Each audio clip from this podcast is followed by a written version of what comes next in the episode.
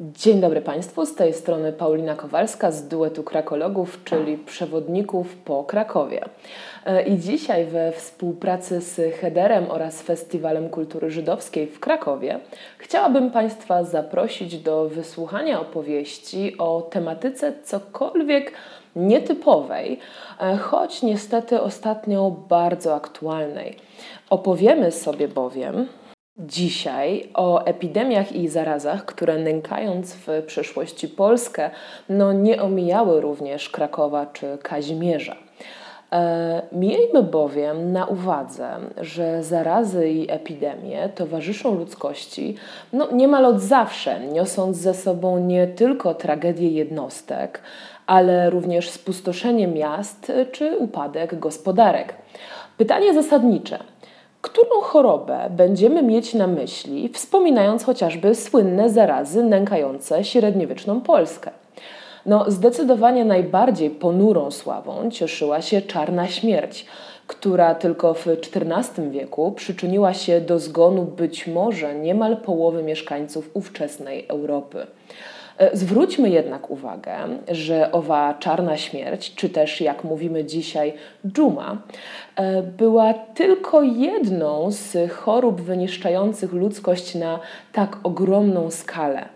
Obawiano się również trądu, e, uważanego zresztą przez długi czas za boską karę przynależną no, najgorszym grzesznikom. No i nie zapominajmy o innych chorobach, takich jak chociażby tyfus, e, cholera, czy no, tak powszechna nawet dzisiaj grypa.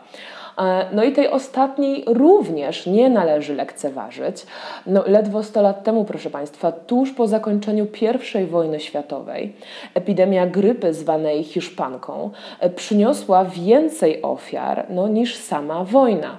E, ku przerażeniu w dodatku ówczesnych Hiszpanka atakowała przede wszystkim osoby młode, no, silne i, i zdrowe. Inną chorobą, której obawiali się nasi przodkowie, była słynna Franca, nazywana również chorobą francuską, chorobą dworską, no bądź też po prostu kiłą.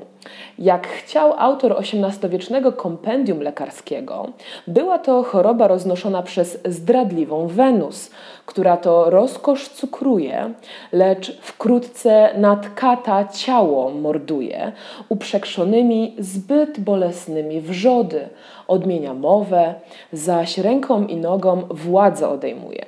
No i tutaj, proszę Państwa, pojawia nam się pierwszy akcent lokalny. Długo wierzono bowiem, że kiła została przywleczona do Europy wskutek, no bądź co bądź, łupieszczych wypraw Krzysztofa Kolumba. E, według kronikarza Marcina Bielskiego, e, tak zwanym pacjentem zero, była jednak no, pewna mieszkanka Krakowa, którą to kronikarz nazywa Wojciechową. No i pani Wojciechowa miała zarazić się kiłą no, podczas swojej pielgrzymki do Rzymu.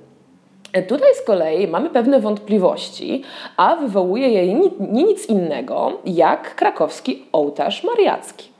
E, według niektórych badaczy jedna z postaci przedstawionych na no, monumentalnym e, gotyckim dziele Wita Stwosza nosi bowiem no, ewidentne znamiona kiły, w tym taki charakterystyczny siodełkowaty nos. E, no i pamiętajmy, że Wittstwosz, e, mistrz z Norymbergi, któremu e, podczas rzeźbienia figur za modeli posłużyli ówcześni krakowianie, no ukończył budowę ołtarza w 1489 roku czyli kilka lat przed wyprawami Krzysztofa Kolumba. E, prawdopodobnie więc tajemnicy pochodzenia kiły, e, choroby, która przyczyniła się do śmierci no, chociażby Stanisława Wyspiańskiego, jednego z najwybitniejszych artystów, no, chyba nie tylko krakowskich, ale, ale także polskich, no, pozostanie nieodkryta. No i w tym miejscu, proszę Państwa, zastanówmy się, co mogło zwiastować nadchodzącą zarazę? E, czego należało wypatrywać? Przez długie wieki uważano, że znaków zarazy jako formy Bożego dopustu należy szukać nie tylko na ziemi, ale i na niebie. Szczególnie obawiano się zjawisk no, w pewnym sensie nietypowych, e, takich jak chociażby komety. E, kiedy więc w 1769 roku nad Krakowem zaobserwowano jedną z nich, e, kronikarz Kościoła Reformatów zanotował, że w poświacie tejże komety miasto dosłownie stanęło we krwi. E, co ciekawe, no było to zjawisko poniekąd znamienne. E, pamiętajmy bowiem, proszę Państwa, że jest to czas konfederacji barskiej, e, a niewiele rzeczy służy epidemiom bardziej niż zniszczenia, czy idące za nimi, no w ślad za nimi właściwie bieda i głód. A jakich znaków należało szukać nie tyle na niebie, co na ziemi? No, obawiano się między innymi niektórych e, zwierząt. Na wiek przed kometą e, przerażenie w Krakowie wzbudziły wyjątkowo liczne puszczyki, e, których nawoływania interpretowano jako pójdź, pójdź. W domyśle, no, zejdź z tego świata. Innym widomym znakiem nadchodzącej zarazy miała być również morowa dziewica, uwieczniona chociażby przez Adama Mickiewicza w Konradzie Wallenrodzie, która to, jak pisze nasz wieszcz, ile razy krwawą chustką skinie, tyle pałaców zmienia się w pustynię. Wiemy już zatem, co mogło zwiastować epidemię, ale kto lub co mogło ją wywołać. No, nie należy się dziwić, proszę Państwa, że przy takim przerażeniu, jakie budziła nieuchronność tych chorób, no niestety szukano winnych, czy też no niestety po prostu kozłów ofiarnych. E, no i te oskarżenia padały często na całe grupy społeczne, takie jak chociażby grabarze czy prostytutki, których zresztą niejednokrotnie wydalano z miasta. E, szukano sposobów na odwrócenie Bożego gniewu poprzez no, jakieś nawoływanie e, do okazania boskiego miłosierdzia. No i nie powinna więc dziwić średniowieczna popularność tzw. Tak flagellantów, czyli biczowników, którzy poprzez swoje cierpienie zanosili do Boga prośby o przebaczenie. Niestety niekiedy prowadziło to do przypadków zbiorowej histerii, a także, jak dowiadujemy się z kronik, no niestety pogromów żydowskich. E, Żydzi bowiem, podobnie jak chociażby Romowie, byli w pewnym sensie traktowani jako takie osoby spoza społeczeństwa, a do takiego utrwalenia stereotypu Żyda, roznosiciela zarazy i zatruwacza studni, e, przyczynił się chociażby sam Jan Długosz, e, jeden z najsłynniejszych kronikarzy polskich, o czym świadczy chociażby jego wpis w kronice? E, pod 1348 rokiem zatytułowany Mur straszny w Polsce i innych krajach z przyczyny zarażenia powietrza przez Żydów. No i w tym wpisie kronikarz przywołuje nękającą wówczas Europę czarną śmierć. E, no i pisze, że gdy niektórzy domyślali się, że takową klęskę zrządzili Żydzi przez zatrucie powietrza jakimś zabójczym jadem, w wielu miejscach mordowano ich, palono i wieszano. Długoż e, dochodzi zresztą do wniosku, e, że wielki pożar Krakowa w 1455 roku e, no, był również wynikiem boskiego gniewu za przywileje, którymi cieszyli się Żydzi. Trudno jednak, proszę Państwa, nie zauważyć, że gdy w 7 lat po tym wydarzeniu miasto nęka no, kolejny pożar, i tutaj, jak pisze Długoż, zapruszony przez mnichów zabawiających się pracami alchemicznymi, no kronikarz powstrzymuje się od wszelkich osobistych refleksji na ten temat. Mm, no niestety, proszę Państwa, faktem pozostaje, że pogromy ludności żydowskiej, wywołane fałszywymi oskarżeniami o rozsiewanie zarazy, były w Europie na tyle powszechne, że papież Klemens VI wydał w 1348 roku dwie bulle e, grożące poważnymi sankcjami za mordowanie Żydów i grabież ich majątków. No, wydaje się jednak niestety, że te papieskie działania nie odniosły pożądanego skutku.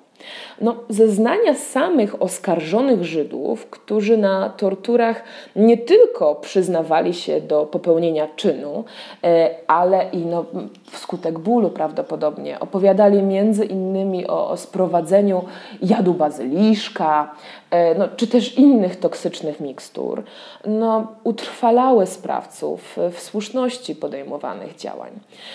Dzisiaj no, nie dowiemy się zatem, e, ile ofiar tamtych czasów to efekt samej choroby czy zapowietrzonego powietrza, no, zapowietrzenia, a ilu ludzi no, zginęło wskutek pogromów czy, czy samosądów.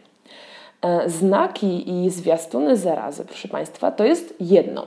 No ale pytanie brzmi, jak właściwie radzić sobie z samą zarazą? Czy można zapobiegać jej rozprzestrzenianiu? E, I tutaj, proszę Państwa, zyskujące od zeszłego roku popularność e, słowo kwarantanna, no to bynajmniej nie jest jakiś nowy wymysł.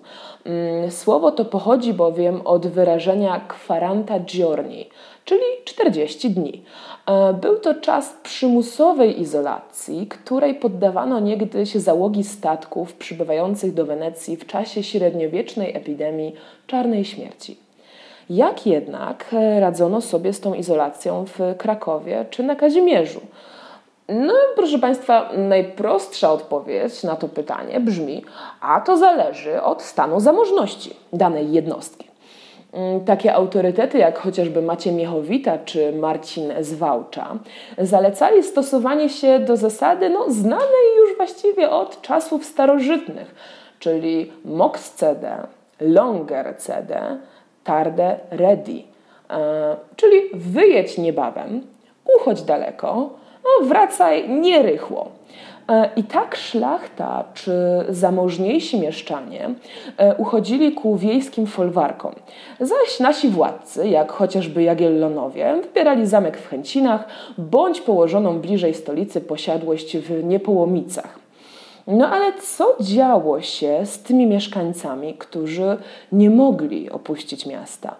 E, w samym Krakowie zamykano część bram miejskich, a na drogach dojazdowych stawiano dodatkowe drewniane zapory z pilnującymi ich strażnikami, w ten sposób pragnąc kontrolować przybyszów. Do samych przyjezdnych odnoszono się no, ze szczególną podejrzliwością. I tak, gdy w XVI wieku grupa stu Żydów uciekających przed zarazą z Kazimierza znalazła schronienie w Dobrach Bieżanowskich, należących zresztą do kapituły krakowskiej, no, szybko nakazano tych uciekinierów stamtąd usunąć. E, poza murami miast funkcjonowały również tak zwane leprozoria, czyli przytułki dla trędowatych bądź szpitale. Mm, te ostatnie zresztą, czyli szpitale, przez długi czas stanowiły domenę kościoła. E, I tutaj należy przywołać chociażby słynny szpital Duchaków, e, który znajdował się w miejscu, gdzie dzisiaj stoi Teatr imienia Słowackiego. Niestety po samym szpitalu, poza samą nazwą Placu Świętego Ducha, e, pozostały jedynie Kościół Świętego Krzyża oraz Dom pod Krzyżem, e, stanowiący obecnie jeden z oddziałów Muzeum Krakowa. Mm, ponadto w Krakowie funkcjonował również szpital dla zarażonych kiłą. E, powstałe w 1528 roku, za bramami miejskimi oczywiście, no oddzielone zresztą od miasta naturalną barierą. E, szpital stał bowiem na wyspie. Gdyby szukali Państwo dzisiaj jego śladów, polecam udanie się w okolice ulicy Świętego Sebastiana. E, tam bowiem funkcjonował zarówno szpital, jak i kościół pod wezwaniem świętych Sebastiana i Rocha. Na istniejącym wówczas przykościelnym cmentarzu pochowano również wielu chorych. E, w czasach bowiem, gdy morowe powietrze przybierało na sile, do szpitala trafiały już nie tylko ofiary no, zdradliwej Wenus, ale także inni chorzy. Mm, śladem po historii tego miejsca jest e, istniejąca do dzisiaj kapliczka pod hotelem Royal e, przy wylocie ulicy Świętego Sebastiana do ulicy Świętej Gertrudy. Jest to bowiem prawdopodobnie latarnia umarłych, która przez wieki stała przy szpitalu. No i tutaj, proszę Państwa, takie małe wytłumaczenie. E, latarnie umarłych to były takie niewielkie budowle, stawiane często właśnie w pobliżu szpitali, e, cmentarzy czy chociażby leprozoriów. E, a funkcją latarni umarłych, no poniekąd wbrew samej nazwie, było sygnalizowanie zdrowym, że zbliżają się do miejsca w pewnym sensie no, niebezpiecznego, e, a zatem na jej widok powinni jak najszybciej się oddalić i wybrać inną drogę. Kolejnego leprozorium miejskiego należałoby szukać na granicy Kleparza i Pędzichowa. E, przy tym też leprozorium funkcjonował kościół świętego Walentego, który no, nie zachował się niestety do dzisiejszych czasów, ale spieszę od razu z wyjaśnieniem, nie oznacza to, że, kościoła, e, że historia kościoła przepadła. No i tutaj chętnych chciałabym zaprosić na ulicę Mikołaja Kopernika, e, pod kościół pod wezwaniem świętego Mikołaja. Tam bowiem właściwie w tej takiej części ogrodowej od strony samej ulicy E, znajduje się kolejna latarnia umarłych, e, pochodząca właśnie spod kościoła świętego Walentego. Nie próżnowano również na samym Kazimierzu. E, w 1443 roku rajcy kazimierscy przyczynili się do założenia szpitala wraz z kościołem świętego Leonarda, ten to miał być przeznaczony dla trendowatych y, obojga płci. No, gdyby chcieć dzisiaj szukać śladów tegoż miejsca, to należałoby prawdopodobnie szukać gdzieś przy wylocie obecnej ulicy Krakowskiej, oczywiście poza dawnymi murami miejskimi Kazimierza. No, proszę Państwa, to o czym mówimy, to oczywiście nie są wszystkie środki, które były podejmowane przez e, urzędników e, celem opanowania choroby. Mm, ważna była zarówno izolacja, jak i no, wyraźne oddzielenie osób zdrowych od osób chorych. I tak samych grabarzy miejskich czy ich wozy no, oznaczano. E, szkoły, karczmy i łaźnie publiczne, jako te miejsca, gdzie jednak e, zbierali się ludzie, były zamykane. E, a w mieście dotkniętym zarazą powoływano specjalnych urzędników morowych, którzy mieli podejmować działania zapobiegające rozprzestrzenianiu się zarazy. I tak w XVI-wiecznym Krakowie Zaraza najpierw, no niestety, proszę Państwa, atakowała najbiedniejszych. Jak pisano w korespondencji z tego okresu, tutaj będzie cytat: choroba tylko się ima kucharek, bab i żebraków. E, tak czy owak, no, przerażające świadectwo tego czasu można znaleźć chociażby w edyktach królewskich e, z lat 1591 i roku następnego. Mm, rano i wieczorem, zgodnie z tymi edyktami, urzędnicy mieli obejść e, przydzielone im rewiry e, w poszukiwaniu no, podejrzanych przypadków, a zaś w sytuacji, gdyby urzędnik e, miał stwierdzić, że w konkretnym domostwie istnieje podejrzenie bądź rozpoznanie zarazy, no, mieszkańców tego domu dosłownie zamykano, zablokowywano, zabijano drogę wyjścia a na samych urzędników nałożono obowiązek dostarczania E, pożywienie dla, dla mieszkańców. Oczywiście, jak można, jak można się domyślić, e, choroba zbierała wówczas swoje śmiertelne żniwo. Mm, I tych zmarłych grabarze mieli wyciągać z domów e, osenkami. Osenki to był taki rodzaj drąga zakończonego hakiem, coś takiego jak, jak bosak. No i proszę Państwa, przy tym wszystkim nie brakowało oczywiście królewskich pomysłów e, na to, jak rozwiązać daną sytuację. I tutaj chociażby Zygmunt III Waza, e, on pisze, że tutaj mimo podejmowanych środków ostrożności e, osoby wypędzone z miasta czy uciekinierzy wciąż próbują powrotów. Zatem te środki czy te próby izolowania miasta nie są wystarczająco skuteczne. E, no ale proszę Państwa, sam król, e, co, co wydaje mi się, że należy zauważyć, nie przebywał wtedy w Krakowie. Sam bowiem schronił się przed zarazą w Szydłowcu. Mm, no i proszę Państwa, Pamiętajmy, że zabijała nie tylko sama epidemia, nie tylko choroba. E, w ślad za tym zamykaniem się pojawiały się również głód czy, czy bieda. E, a zdesperowani ludzie, no, wbrew zakazom, regularnie rabowali te zapowietrzone domostwa, wynosząc chociażby rzeczy pozapowietrzonych wbrew nakazowi palenia ich, no i tym samym przyczyniali się do dalszego rozwoju zarazy. No i tak w 1622 roku, e, wskutek kolejnych rabunków, ratusz kazimierski zapowiedział, że będzie tak bogatemu, jako i biednemu tak Żydowi, jako i chrześcijaninowi. Sprawiedliwość czynił. I wkrótce dowiedziono no, jakby działania tego, tego pisma w praktyce. Znana jest bowiem sprawa Lewka Mendla, który to oskarżył Grzegorza Sadownika zwanego Rączką o złupienie jego sklepu. E, sam Lewko nie tylko zresztą szczegółowo wyliczył swoją stratę, e, ale i doprowadził winnego, czy też wtedy jeszcze oskarżonego przed ratusz.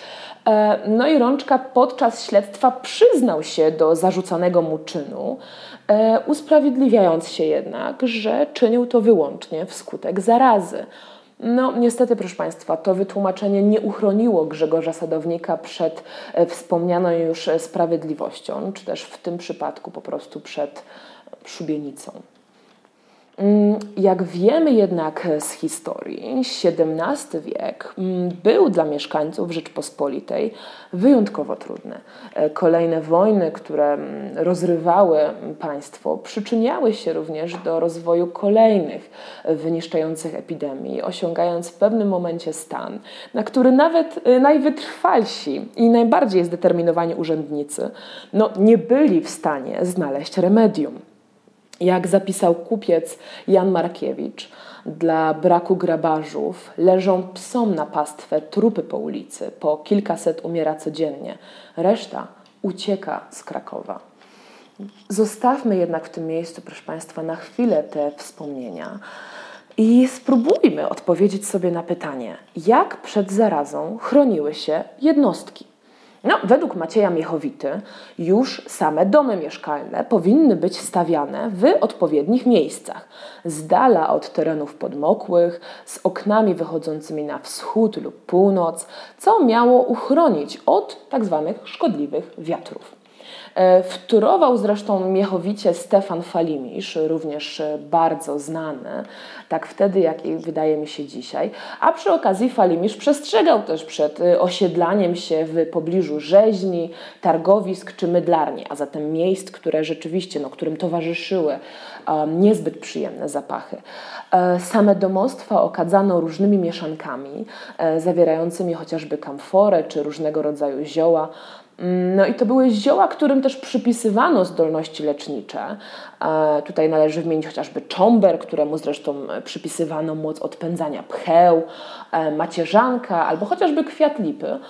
No te zioła zalecano także wkładać w pościel, zaś samą pościel e, no, wskazywano, że należy często wietrzyć. No ale niezależnie od tych środków, trwożliwie uciekano się także do pomocy boskiej. I tak w XVII-wiecznym Krakowie komunię podawano nad palącym się kadzidłem. E, no proszę Państwa, polecam w tym miejscu przejście Państwu do Kościoła Bożego Ciała na Kazimierzu. E, przy, właściwie nie tyle do samego kościoła, co na, jego, na zewnątrz, e, dlatego że gdy przejdą się Państwo jakby z jednej jego strony, widać takie charakterystyczne okienka, przez które kanonicy E, no, podawali Eucharystię, chcąc w ten sposób no, z jednej strony oddać tę posługę chorym szukającym pociechy, a z drugiej strony no, chcąc ograniczyć kontakt z zapowietrzonymi bądź potencjalnie nawet e, chorymi. No, równie ważna jak te środki ostrożności była oczywiście dieta. Mm, zalecano wtedy posiłki tak zwane suche, e, doradzając na przykład e, jedzenie chleba dopiero na drugi dzień po wypieczeniu i przestrzegając przed spożywaniem owoców jako no, zbyt mokrych. E, Falimisz zalecał również spożywanie mięsa dzikich zwierząt, jak chociażby jeleni czy saren. No, mięso to miało rzekomo chronić przed, przed zarazą. Mm, równie ważne jak rodzaj pożywienia były przyprawy. No, nie każdego było stać chociażby na pieprz, goździki czy szafran. No i te osoby mogły zadowolić się gorszymi, chociaż podobno skutecznymi chrzanem czy czosnkiem. A jakie lekarstwa zalecano? No, szczególnie popularne były tak zwane driakwie, czyli uniwersalne mieszanki ziołowo. No właśnie, proszę Państwa, ziołowo jakie? No, skład tych wspomnianych driakwi bywał bardzo różny, no bo obok wspomnianych już ziół, e, te driakwie nierzadko zawierały tak egzotyczne składniki, jak chociażby proszek z suszonych żmii mm, bądź sproszkowane kłedzika. Za uniwersalne lekarstwo uważano również bezoar, e, rodzaj kamienia jelitowego wydobywanego z kozich żołądków. Naszyjnik z bezoarem nosiła między innymi królewna Anna Maria Wazówna, córka wspomnianego już przez nas e, Zygmunta. Mm, wierzono również w skuteczność takich specyfików jak chociażby róg jednorożca. E, w skarbcu koronnym Zygmunta Starego e, miały się bowiem znajdować aż trzy rogi jednorożca, e, a za czasów jego syna, Zygmunta Augusta, no te rogi miały być już tylko dwa. No i co ciekawe, obydwa te, te rogi zniknęły zresztą po śmierci ostatniego męskiego Jagiellona. Prawdopodobnie zostały one skradzione, być może zresztą przez braci mniszechów. Tak czy owak, jeden z tych rogów e, udało się odzyskać Stefanowi Batoremu, mm, chociaż no za niebagatelną kwotę 30 tysięcy florenów. Trudno jednak, proszę Państwa, oprzeć się wrażeniu, że te wszystkie wspomniane już przeze mnie sposoby e, były traktowane raczej jako dodatek niż rozwiązanie samego problemu. Nade wszystko za najważniejsze uważano konieczność no, wstawiennictwa u Boga. Skoro bowiem boska wola mogła sprowadzić zarazę, no to i ona mogła ją odwołać. Jednym z najbardziej znanych krakowskich przedstawień jest Matka Boska Łaskawa, której to portrety wiszą zarówno na zewnątrz, jak i we wnętrzu Bazyliki Mariackiej.